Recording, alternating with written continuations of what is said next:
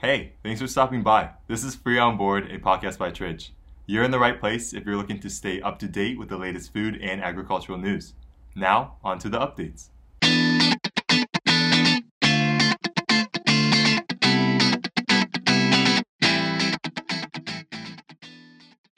Welcome back to Agri Headlines, where we will be keeping you up to date on the latest agricultural news. This is Heisan, a global market analyst at Tridge. And I'm Ben, also a global market analyst at Tridge. Ben and I have three stories prepared for you today. Uh, yes, we do. So let's jump right in. For our first story today, we're bringing you a tale of oranges and orange juice. That's right. Citrus production in the US, uh, which is among the top five citrus producing countries, is forecast to hit a record low. That's right, Ben. It's the lowest in the last 50 years. Yes, uh, and a 13% drop from the previous year. Okay, so why don't we take a closer look at some of the numbers? According to Tridge's price data, California orange prices started to soar in the last week of March and continued their upward trend until the second week of April. Uh, right, and if we dig deeper, we see that the orange prices in the Los Angeles wholesale market during the second week of April stood at $45 per carton, which is 26% increase from the same week last year. A 26% year on year increase. Um, in Korea, we can certainly feel the repercussions of the pandemic dragging on. Customers are more driven to buying premium or imported fruits like mangoes and Californian oranges. Demand, coupled with logistical issues and lower production in California, has hiked up prices by 43% compared to pre pandemic levels. And what's interesting is that the yearly zero tariff season for the import of US oranges already started in March, but prices are still high. That's very interesting. Uh, but here in South Africa, the situation is the complete opposite. South Africa is in the middle of its citrus harvest season uh, with an estimated 3% higher production and export on oranges. Prices are very similar to what they were last year, and we are seeing a slight decrease in price as we're moving into the peak of harvest season, uh, which is during May. So orange prices are down 13.2% from last week. But the most interesting event in the South African citrus industry is the recent flooding that happened in the KwaZulu-Natal region. Yes, I heard about the flooding, and it sounds really hectic. Um, did it affect the citrus industry at all? Uh, yes, severely. So the port of Durban, which handles about 55% of South African citrus exports, uh, was closed for a few days due to heavy flooding and infrastructure damage. Now, the port is steadily returning to full operational capacity, but access roads have washed away and reefer ships still can't be loaded. Uh, so, producers have delayed harvesting and have diverted shipments to alternative ports. It sounds like it's caused a lot of trouble for the industry. And while we're talking about oranges, we also have to talk about what's happening in the orange juice industry. Uh, yes, definitely. Uh, the largest orange juice producing country, Brazil, is set to experience heavy rains in Sao Paulo, its main producing region which will impact the current season. Are you a big orange juice person, Ben? Uh, yes, definitely. Uh, I love a freshly squeezed orange juice. And how about you? Well, I'm actually more of a soda person, uh, but brace yourself, Ben, because by June, which is the end of Brazil's marketing year, the ending stocks are set to be the lowest in the last five years. Uh, you're right. And with Brazil supplying 70% of global orange juice share, global supply is expected to be pretty tight. This will lead to elevated FCOJ, frozen concentrated orange juice futures, in the upcoming season. Moving on to our second story for the day avocados. I see there are a couple of newcomers in the market. Uh, indeed.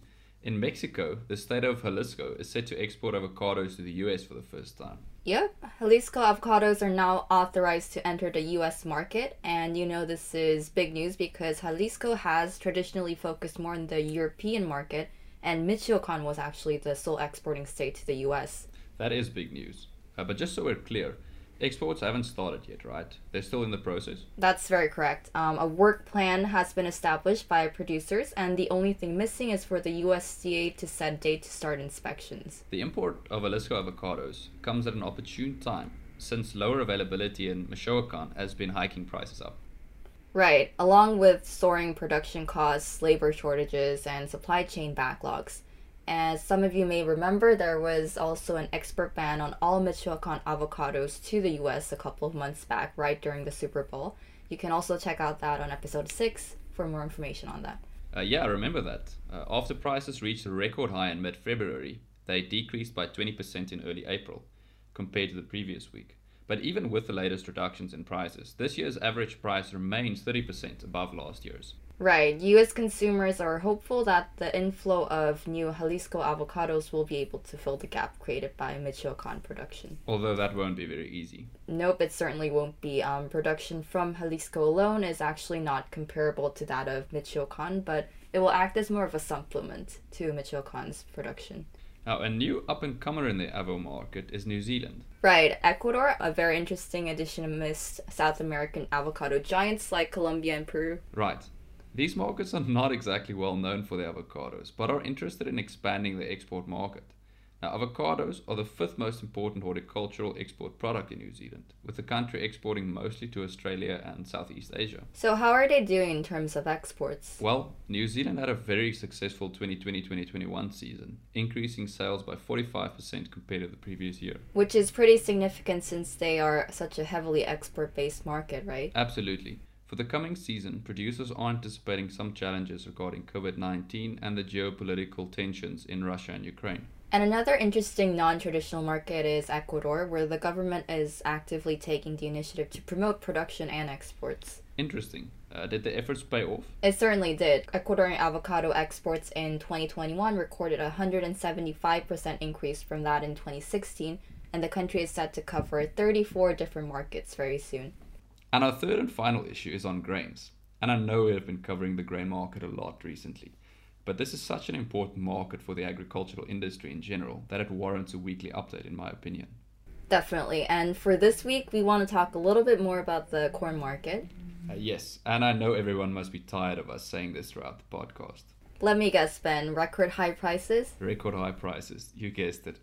Corn futures at the Chicago Mercantile Exchange hit a 10-year high on April 12th this year, reaching 305 US dollars per metric ton. And for those of you who are interested in finding out why and how prices are rising, you can also check out our webinar episode on the causes and effects of agflation, also available on YouTube. We would love to do an episode on how prices are stabilizing for once, but unfortunately, high prices and high demand seem to be the default state these days.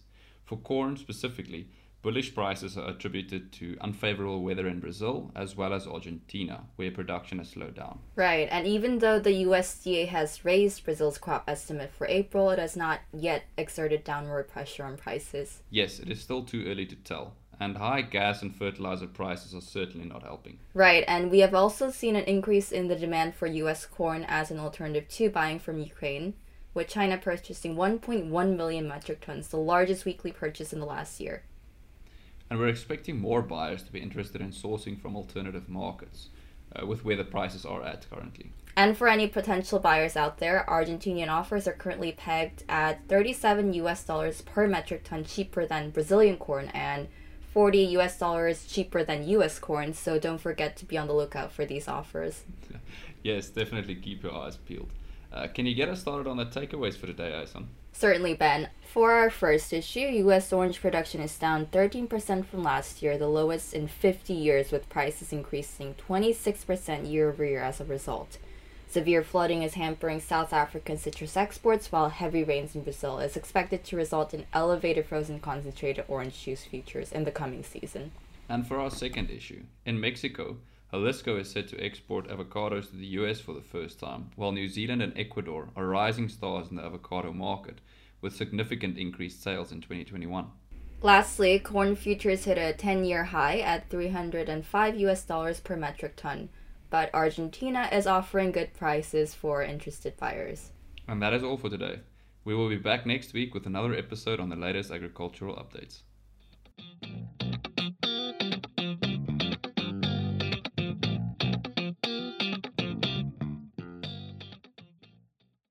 If you enjoyed this episode, please leave a review, subscribe, and share our podcast.